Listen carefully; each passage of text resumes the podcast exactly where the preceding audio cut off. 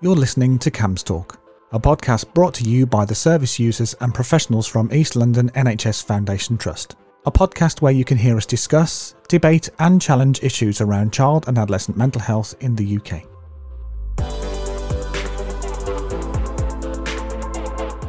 Hi, everyone, and welcome to another episode of the CAMHS Talk podcast. My name is Ashlyn Callahan, and I am one of the service user participation leads for Bedfordshire and Luton CAMHS. And I'm joined by my guest today for the third instalment of our three part series exploring the effects of COVID on children and young people's mental health. Um, it's obviously a massive topic, and in the previous two episodes, we have discussed how young people have been affected with professionals. So, for this episode, we've invited the young people onto the podcast to speak for themselves. Um, so, I'm going to hand over to Chloe if you would like to introduce yourself for us. Hi, I'm Chloe. I'm 16 and I'm a service user. Thanks, Chloe. Uh, Richie? Hi, I'm Richie and I'm 13. Thanks, Richie. And I'm also joined by Nada today. Nada, do you want to introduce yourself? Hi, everyone. I'm Nada. I'm based at Luton CAMHS. I'm a trainee psychologist. Perfect. Thank you. So, obviously, this is a massive topic of conversation because all of our lives were completely turned upside down because of COVID and because of lockdowns. So, I think it's best if we start at the beginning. So, let's think back to March 2020. What can we all remember about that time and the way that we were feeling and what we were experiencing? I, I mean, the, the first word that comes to mind is uncertainty. Um, there was just this kind of thought of, okay, what's going on? Um, how long is it going to last? What does it mean? How is it going to impact me? How is it going to impact others? Um, and the fact that we didn't have any answers to any of these questions. So just really, really kind of strong uncertainty. Um, I would say that's the kind of main main thing that was happening, at least for me personally, in the beginning. I think what Nada was saying, like the uncertainty and kind of it felt very chaotic, um, not being able, like not knowing what's going on, and not knowing um, kind of particularly with education like what my education would look like and what um, and everyone panic buying as well was very scary and it kind of felt i don't know. Yeah i mean i i'd like to hear what richie has to say um, and then i've got kind of a follow-up question for you chloe. Richie what do you think yeah, I agree with that. Um, because my mum was at high risk of it, um, it was kind of almost scared to if anything would happen to her when it first started, considering it was a very new thing and it was rapidly increasing. Yeah, so I mean, there's two really interesting things there. Chloe, you mentioned education, and Richie, you mentioned being at risk of the actual virus. And I think that's really interesting because we've just thought of two things that one is the direct impact of the of the virus itself, and the other is a kind of secondary impact. Um, and I was really interested, Chloe, in what you said about the kind of chaos in the education bit, um, especially because, you know, at, at, your age, you've got so many things that you're trying to plan, putting things in place, next steps, thinking about college and university, which is a very, very anxiety provoking time for anybody your age. And then to throw in a pandemic in, into that, I can only imagine must have been very, very difficult. Um, uh, after March, we kind of the virtual learning wasn't in place because no one knew how long it was going to last. So we were like, oh, it's going to be, we'll only be off for two weeks and we'll go back to school after the Easter holidays. And obviously that wasn't the case. And so I was in year 10 at the time, and that's where you learn a big chunk of the GCSE content. And I think not only me, but my friends and my peers, we were all panicking and we were like, well, what's happening with our GCSEs? And I think we were also we were kind of looking to the year 11s because then they weren't going to sit their GCSE exams. Their GCSE exams got cancelled, so we were like, ours are, are ours going to be cancelled? Um, is will we sit them? Will we? Will there be like mini exams? Um, so on, so on, and because we had, like Nada was saying, it was very uncertain. That also played a big part in my anxiety around um, like uncertainty, which was way before um, COVID even started anyway. I, I have a question for Richie. Um, I know that you're ho- you're educated at home, aren't you? Um, so I wonder, you know, what was your experience like? Was it impacted by the initial lockdown, or was it kind of business as usual? You know, I wonder what you think. Um, one of the main ways that my parents would teach me is we would go out to so many places. It was mainly trips that we would go to to get educated on things. And we did have workbooks still. Um, so, in that sense, it was the same, but we'd go on so many trips. Um, and so that part was heavily impacted. I mean, that's amazing that that was that's kind of part of your standard education that you go on these trips. It sounds like a lot of practical work, which is really really interesting, um, but also such a shame that that was impacted by by the lockdown. So um, yeah, I, I, find that really interesting. And one other thing that I was thinking about is. Um, comparing the first lockdown to the second and the third lockdown and just thinking about how different our experiences was were you know I'm I'm speaking personally, but I'm sure that some people might be able to relate to this. Um, Ashling, what do you think? Was your experience of the first lockdown similar or different to the second and third lockdown? Um, that's really interesting, actually, because I tend to just kind of blur lockdown together in my mind as the past year was a lockdown, but actually it wasn't. It was three separate lockdowns. Um, and I think like we've all mentioned, the uncertainty at the start of the first lockdown, the kind of the shock, and also there were so many rumors flying around about like before anything was actually announced. Um, and I recall, you know, especially at work, um, I am a team of two, myself and Nikki, my co-host on the podcast. Um, and Nikki was away um, having a rescheduled holiday of a lifetime that only managed to last three days as a result of the pandemic. Um, so she was off for two weeks, and I was kind of on my own, and every everything was absolute chaos. Um, and I just recall one Monday morning, and it was actually it was meant to be a podcast recording day, and just waking up and calling everyone and being like, so there's not going to be a podcast recording today. Um, we'll be in touch to reschedule, hopefully soon. And then just kind of sitting there and being like, now what? Like I've can okay, I've cancelled everything. Now what? Like what what do I do now? What's my job? Because it's not it's not the seeing people that I was used to. And that's one of like the massive my massive memories of the start of lockdown was just like complete uncertainty.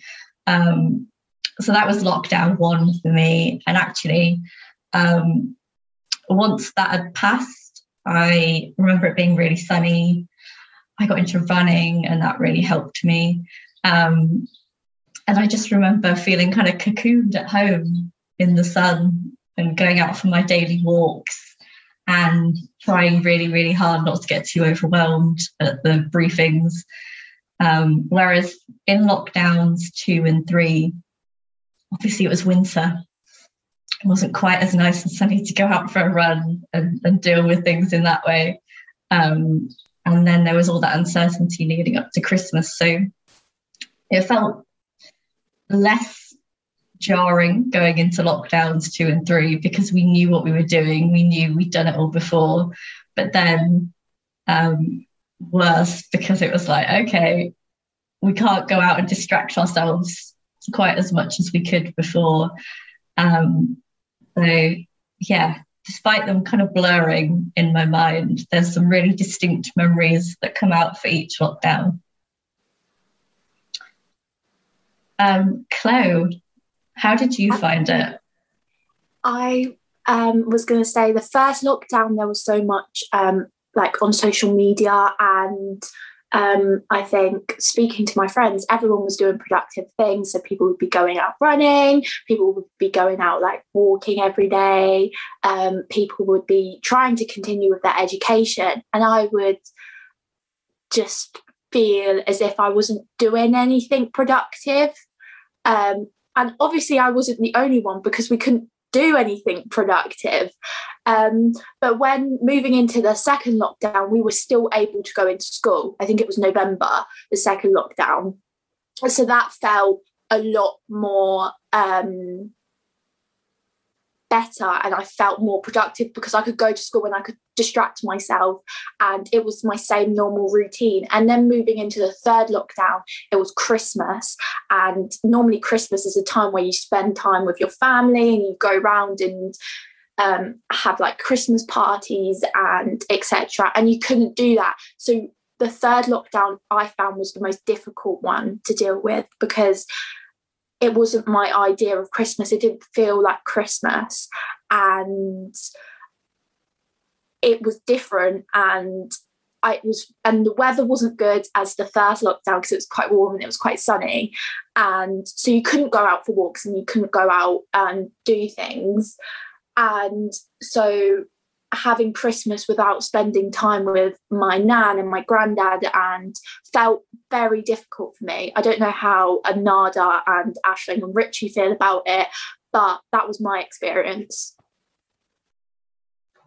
You know what? I'm I'm really interested to know what Richie thinks, but I, I just want to say that what you said, Chloe, really resonated with me. Specifically, the bit about um, people seeming to be very productive um, where where some of us were just sitting there like, oh God, what's happening? Uh, you know, I, I'm a huge perfectionist, and one of the things that you will do as a perfectionist is tend to associate your value as a person to your achievements or to your productivity. Um, and therefore, when you're not productive and you're not achieving, what does that say about your value? Of course, your sense of worth goes down and everything like that. So that can be really, really, I remember feeling really shaken up by that because you have these expectations about what you will continue to achieve or what you want to achieve or be productive in. And of course, a lot of those won't be met. Um, so uh, yeah, that that's a very kind of strong memory that I remember, and I had to really kind of work hard on reflecting and try to manage that without letting it kind of take over. What do you think, Richie? What was your experience like? So I didn't look at the news very often, so I didn't actually I couldn't tell that there were multiple lockdowns. So for me, it's almost just like one big one. At the start, um, I was very productive. I would do walks quite often, and I even did a seven mile walk with some family members, which I I did regret. Um, but I think for some people, like my mum, it was hardest because she's had to stay in the house for over a hundred days because of it. And so she probably suffered the most because she especially really likes going out to different places. And like I said, work because I'm homeschooled, we did a lot of things outside and we went to a bunch of museums and different meetups and things. And so I think for some people, um, the lockdowns, like my mum specifically, um, found it the hardest. Yeah, that definitely sounds like it was really, really difficult. Um, one other thing that comes to mind is, you know, in thinking about the different lockdowns, isn't in the first one, just like Ashling was saying earlier, we all would call our service users and say, okay, that this appointment is cancelled. We will get back in touch and then put it down and think, when and what and where and how. And then eventually there was a plan to move to remote therapy. So my question is, um, when we kind of transitioned to working online from face to face, I'm really interested in knowing, um, Chloe and Richie, your experiences of moving to online work. You know, what did it meet your expectations? Did you feel that it was kind of the quality was, you know, matching face to face? I'm just really curious about your experience. I started therapy with a new therapist end of March, so when the lockdown first um, started. So I didn't really know any different. I hadn't been under CAMHS for that long, and I wasn't having weekly sessions with CAMHS before the lockdown. So I think have like having a new therapist and doing therapy online was all that I really knew. Um, but I did find it really difficult because because I did used to go into CAMHS not every week, but not being able to have that like eye contact and learn people's body language and um, I struggle with like picking up like people's body language cues. So not having that face-to-face interaction with someone was very difficult and trying to build up that relationship with a new therapist over Zoom was incredibly difficult for me. Um, but also I was really struggling with my anxiety. So I found going out of the house difficult anyway. So I feel like as much as the lockdown was really difficult for me, it also gave me a time to help me recover and help me um, really put my efforts into recovering. And I think without going into lockdown the first, without going into lockdown one, I wouldn't be where I am today. I feel like it really has shaped me as a person and really helped with my recovery. That's really interesting. Richie, what do, what do you think? I joined pretty recently, like a few months ago, so I've only known it um, faced, I mean, camera um, on Zoom. So for me, I would say it's been pretty normal because um, it would I've used it a lot before um, I went into CAMHS, like uh, with my grandparents, or sometimes I would help set it up when my parents would want to talk to their friends on Zoom and stuff. So for me, it was pretty easy, and I hadn't really gone into CAMHS face to face before. So for me, I guess it was pretty normal. Okay, so Richie, then did you feel that it met your expectations or I, I wonder did you feel okay this is good i'm getting something useful out of this or did part of you feel like i almost wish this was face to face instead um I'm not sure on that because I do prefer things like Zoom or like video call because I find it harder to speak to people in person. So in that sense, it's been easier for me. But and I'm not sure if having it face to face would be any different because, like I said, I've never done it face to face before. Yeah, I mean, I, I can comment a little bit on what it was like on our side of things as therapists, um, moving to kind of online work. I, I will kind of follow up on what you were saying, Chloe, about eye contact and being there in person. Losing that does kind of make things a little bit more difficult um, in terms of picking up on just really small emotional cues. Um, however, one thing that I found really interesting was working remotely sometimes help to develop a, a, kind of deeper perspective of this person's living environment. You know, sometimes you can see their background, sometimes you can hear what's going on in the background. And a lot of the time that was actually really insightful and helped us kind of develop a better understanding of okay, what is their world actually like in a way that we wouldn't have been able to pick up on at the clinic. Um, one thing that was definitely a concern or an effort was okay, how can I make sure that this young person is experiencing or receiving help at a quality that matches or exceeds even coming into the clinic. And that was something that I had to kind of keep in mind and research and look for strategies and look for various things. Um, and, and that, yeah, I mean, at the moment, we're doing a combination of face to face and coming into the clinic. Um, because as you said, Richie, for some people, they find it easier to, to do online therapy.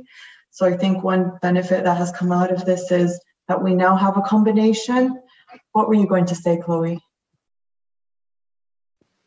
I was going to say that another a downside to uh, virtual therapy and virtual um, CAMHS sessions is the fact that people in your house can potentially hear what you're saying. So you may not be able to be as honest as you were, say, in a face to face session. Um, and also, I think that might be a worry for professionals. I don't know how about you, Nada, but I don't know because there's confidentiality and there are probably other people in the house with you. Um, so I don't know what your experience is with that. I mean, definitely confid- confidentiality was a, a, huge thing to assess and reevaluate. Um, you know, some of us are very lucky to be able to find a private space um, where you are able to work confidentially. Um, you know, I, I, do feel lucky in that I did have that option available um, to really soundproof the space I'm in. Um, you know, I don't live with very many people. In fact, I only live with one other person. And, you know, we both just go totally different sides of the house or even outside the house and work in the, in the kind of the office outside. Um, so, but definitely that was a huge consideration. Um, and that's really interesting. I didn't quite think of that before, that the service user might be worried about someone at home listening. That's um, kind of obvious, really. I don't know why I hadn't thought of that before. It's, um, it's actually really interesting to be discussing this because one of the things that the trust did in like last summer sometime june july i think it was was a couple of events called uh, the future services i think it was and one of the things that we did for those events is that we um, invited service users along, we invited professionals, we invited commissioners, we invited everyone with an interest in CAMHS and said, okay, it's been a couple of months now. Like, what's working here? What's not working here? What do we need to learn for any potential future lockdowns? Um, and a lot of the, the things that we're discussing now are things that came up there.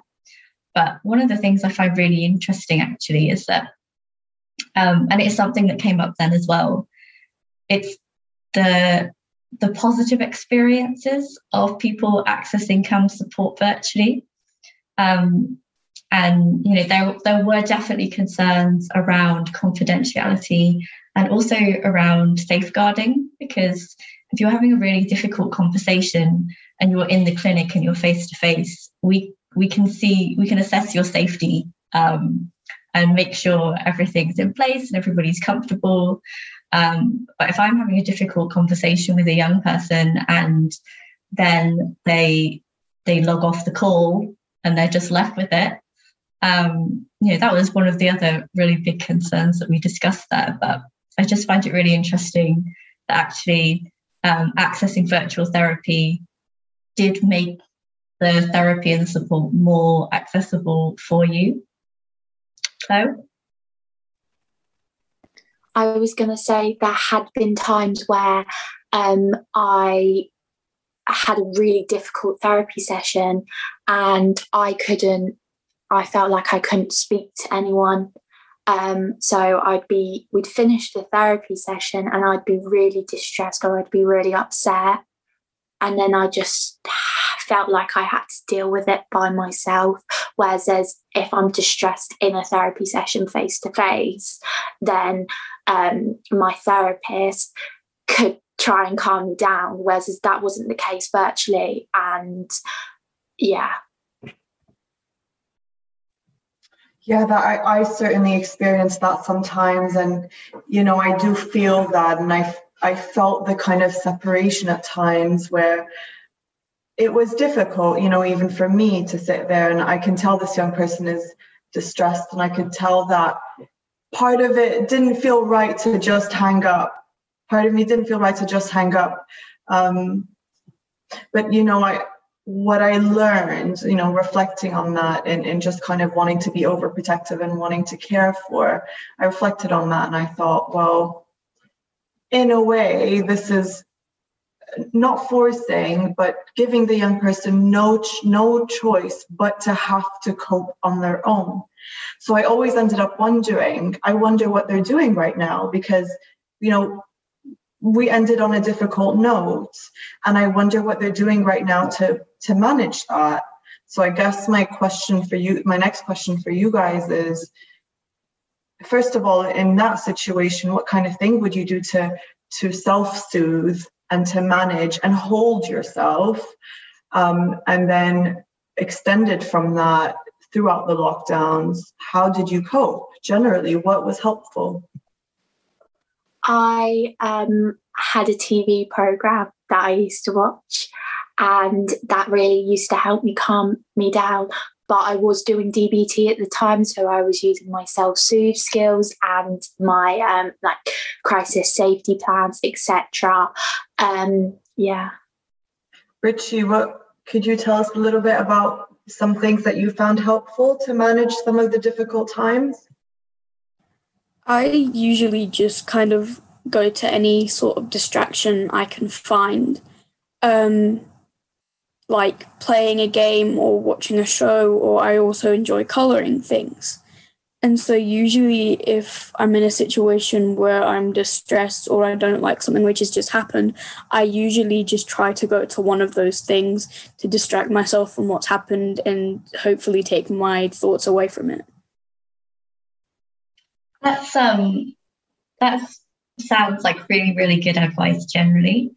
But um, I'm just thinking how actually one of the things that was a result of everything going virtual and lockdown was that we were able to facilitate groups, um, I guess, like logistically more easily rather than being based in a CAMHS clinic that could be like three bus journeys away from people in central beds or um, you know they're kind of getting picked up and dropped off and sorting those logistics we were able to have groups where um, you just logged on as you did with everything else in your life um, and I recall one of the things that worked really well was a virtual group, loosely art therapy based sessions.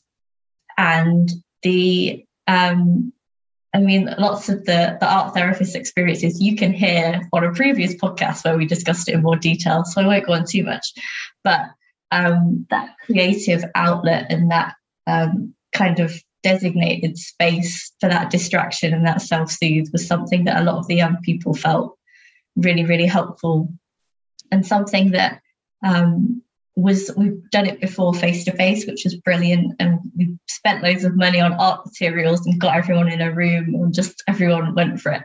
Um, but yeah, there was lots of different ways of distraction. I think actually that's one of the hopefully one of the strengths the young people found in CAMHS is that we did um, think on our feet a little bit and, and try lots of different things. And I'm not saying everything that we tried was successful, um, but we definitely thought more creatively.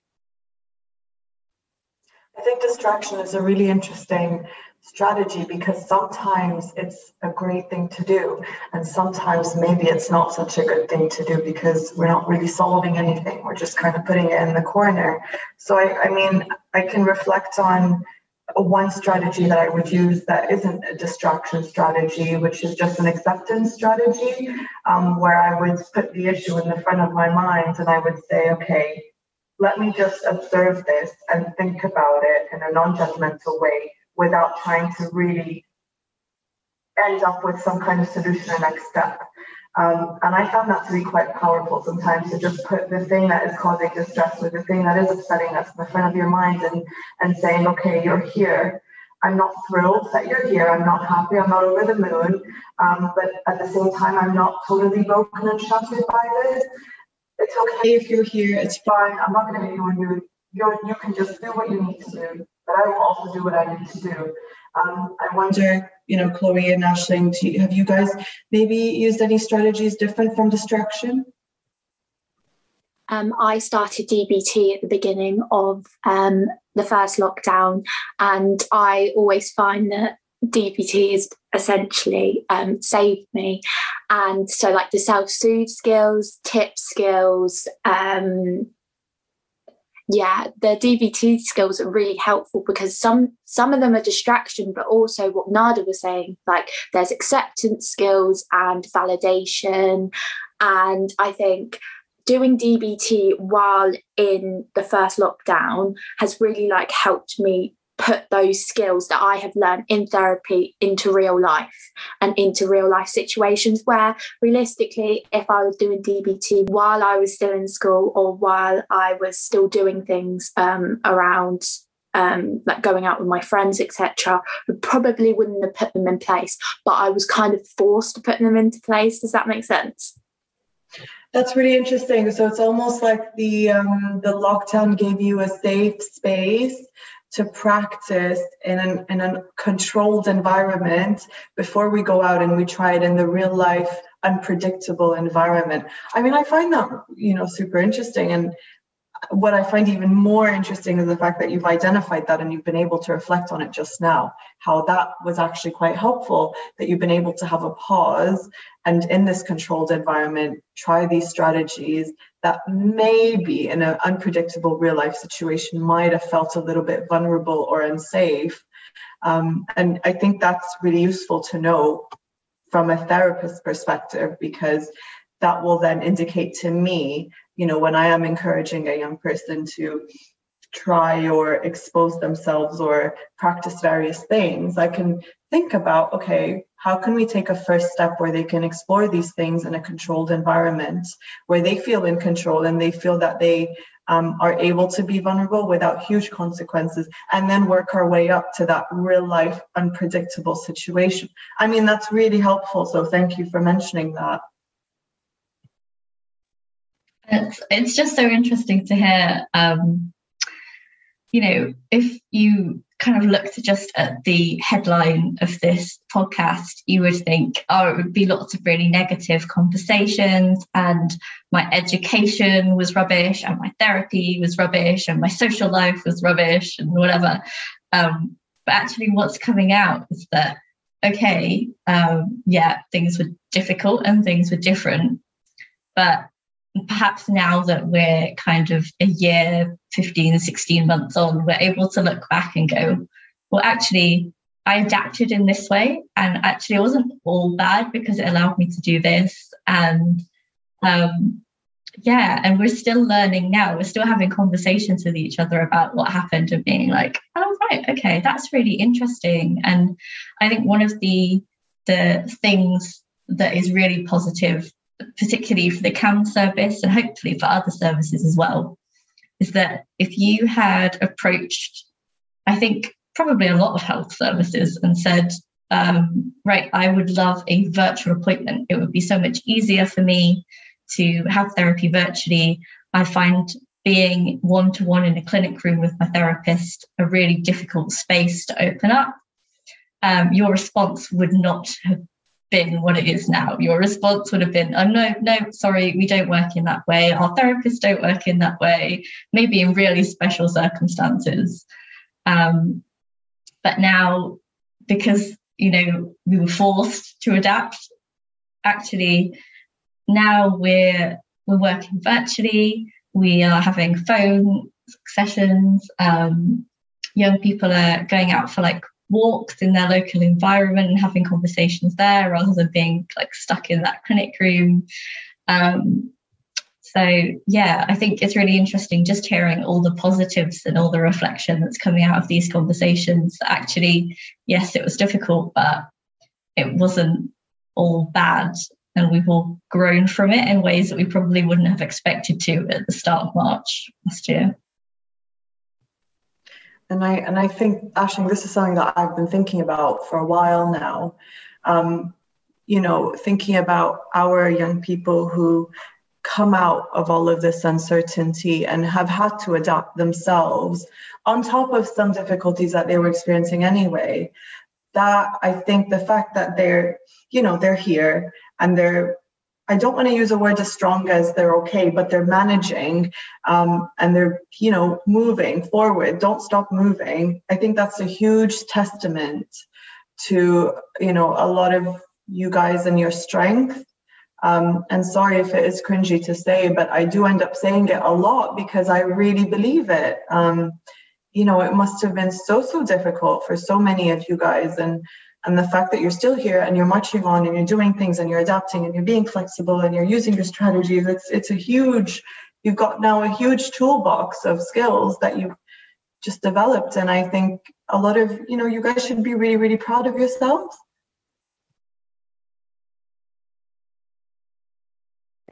I think also another thing that I wanted to mention was the fact that lockdown actually helped me find myself and it has helped me reflect on who I am as a person.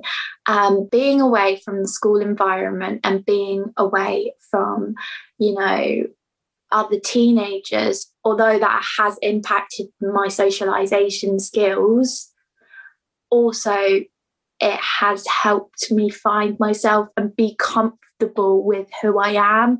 Um, I think without the lockdown, I would never, I wouldn't feel as comfortable um, with myself as I am today. Um, and also, I feel like a lot of people feel the same as well because um, it gave people the time to reflect and the time to kind of be in their own space and figure out okay this is who i really am and this is um yeah. That's really interesting. Richie i wonder have you had a chance or have you noticed that you've you know reflected a little bit on you know i want to say the, chloe's words finding yourself and looking inwards a little bit. Have you experienced any of that? In some way yeah. Um with more so my gender rather than me as a whole person. And to be honest, I still don't think I'm 100% sure with what I think I am. And I think that the lockdown has also possibly done the same for a lot of other young people with things like their gender and sexuality or gender expression. Um, because for me, it only happened because I've had more free time, which means I've been able to research these things and try and find out more about them, which has then helped me to find out more about myself in that way. I do think that's really special. What were you going to say, Chloe? And um, what I was saying was, I know Richie's homeschooled, but um, I think having time away from school and sometimes school isn't particularly pleasant place um, when it comes to gender and sexuality um, i'm not saying it's bad but some other young people um, don't re- are not really as accepting and also i think having that time away from school um, has been really important for some people because what Richie was saying, it has helped people um, kind of come to terms with their gender and their sexuality. Um, but also, maybe it hasn't, maybe it's done the opposite because family are not accepting or people that you live with. Um, I think that's really important to mention as well that it's okay if you haven't found yourself, and it's okay if you haven't done anything productive in the in the lockdowns. You know what, Chloe, that is so I'm really interested in that because it's true. There was a bit of pressure to kind of come out as a butterfly of sorts, like as if we were all cocooning um, and doing what we needed to do to come out as this like version 2.0 improved me butterfly. Um, I've, I'm fitter. I have been running. I am more reflective because I've been looking inwards. I've been doing all these hobbies. And on top of that, I found myself, hooray. But I mean, it is, it's quite a, you know, you're right. There was a lot of pressure. And I wonder, you know, I don't, I don't think there was a, an ease in the air in terms of if you don't have anything to contribute here, it's fine. You could just say, I've had a horrible time. I think another thing was on social media, um, there was this big like expectation that you should be running and you should like lose weight and you should really focus on yourself. And I think for people um, who struggle with eating disorders, that could be really difficult and that could trigger. And I know that on TikTok and on Instagram, it was kind of this expectation that you should lose weight and you should become like this new person and you should come you should come back to school and you should be a completely different person um, that was just not the case for the majority of people and it's it's funny reflecting on our conversation so far because we've established that there was a lot of pressure and a lot of expectation to change in a way that society would praise you for. And actually, we've established that the ways that we've changed and the ways that we've developed are um, for ourselves.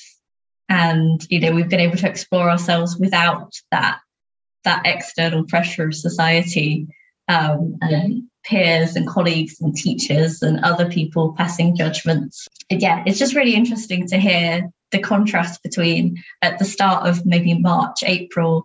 I remember everyone was posting, and I remember sitting down with a piece of paper in front of me, and I'd written down, like, what do I want to be different at the end of lockdown? And I was like, I don't know. I know I'm, i can look on social media and tell you all the ways that I should be different at the end of lockdown, but I'm really just as uncertain in myself as I was in everything else that was going on. Um, so, yeah, very interesting that that pressure didn't really, hopefully, translate to changes in behaviour, but just made us all feel a little bit like everyone else was succeeding. Yeah, I mean, that, that is it's definitely something to think about. Um, I think what this lockdown did is it isolated a lot of us. And what isolation does is that it makes us think we're the only ones in the world. And if we're the only ones in the world, then nobody else feels this way. If nobody else feels this way, then nobody understands. And oh my goodness, it's like this, you end up trapped in this cycle.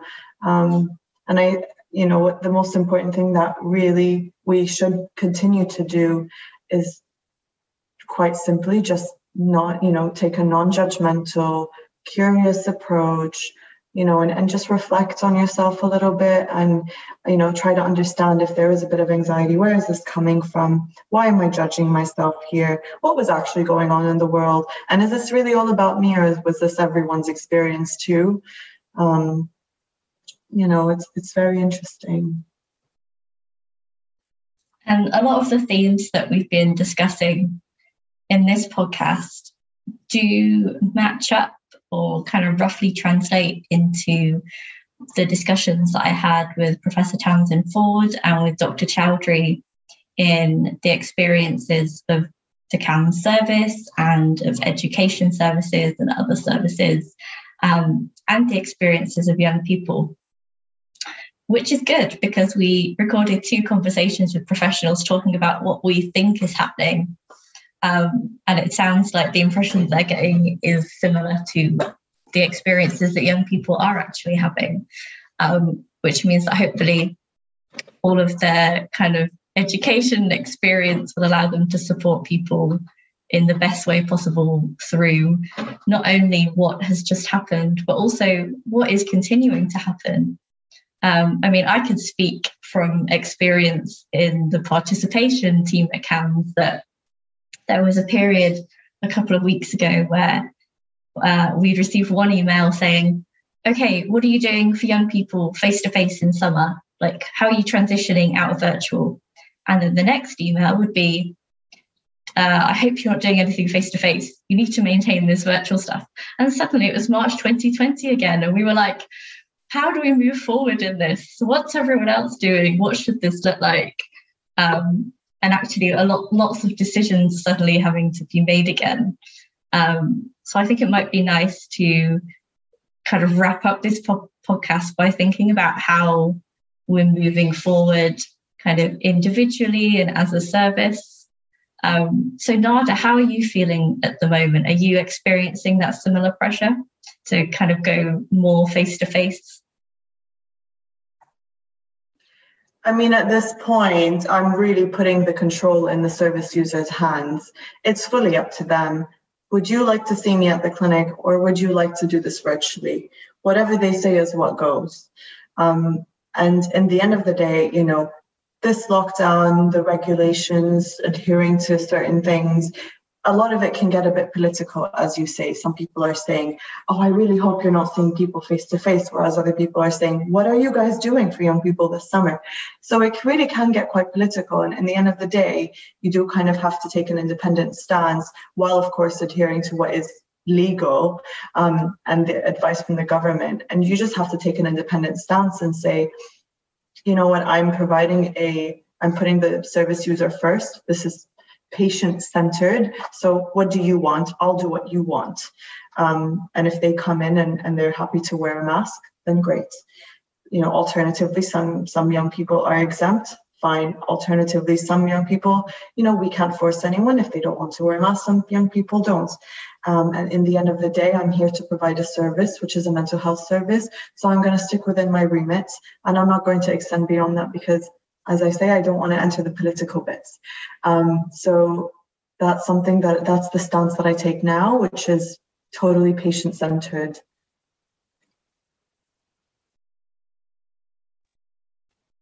Um, Chloe and Richie, how are you feeling at the moment when it comes to moving forward, either with therapy, with education, socially? Do you know how you want things to look for you at the moment? Um, I have just finished my GC- GCSEs, well, the mini assessments, and I am currently awaiting my GCSE results, um, which I think is in 12 days, which is quite scary.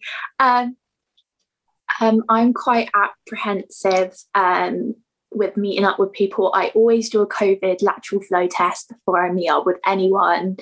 Um, and I know that some of my friends don't, and that does make me quite anxious. I feel like now I'm more anxious about getting COVID than I was March 2020. And I've not to get political, but I feel like it shouldn't be like that because the world's open again. And um, I'm allowed to meet up with my friends and I'm allowed to do things, um, but I'm scared. I'm still scared of getting COVID. I'm probably more scared than what what I.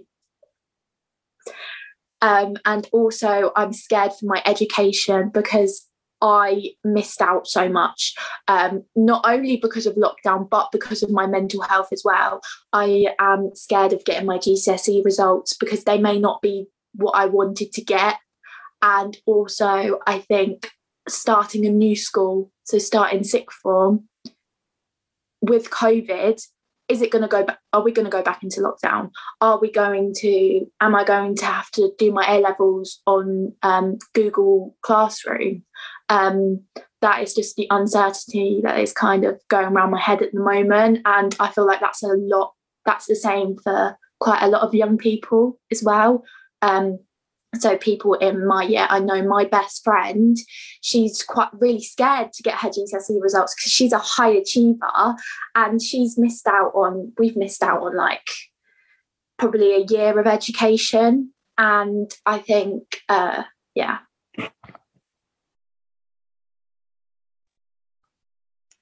Richie how are you feeling about it all? I'm just kind of taking things as they come to me. I'm not really ever a planned person or think about what could or might happen very much. So with the whole like getting back into socializing thing with people or doing other things and going to places like I used to do, I'm kind of just taking it head on as they come to me.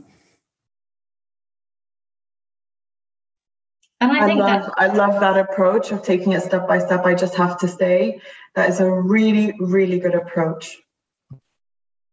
Yeah, I was just going to say, I think that's a perfect place to kind of wrap this up. I think it's where we started in March 2020. I think it's where we are now, but we've explored that middle bit. Um, and I just really want to thank you all for joining me in this conversation. It's been, I found it really interesting. And I'm really hoping that the listeners will take away quite a lot and learn and, and hopefully feel a little bit heard and a little bit seen as well, because hopefully they'll they'll be able to relate to some of the positives as well as some of the struggles that we've all experienced. Um, so Nada, thank you for joining us today. Thanks for having me. Chloe, thank you for joining us. Thank you. I really enjoyed this conversation.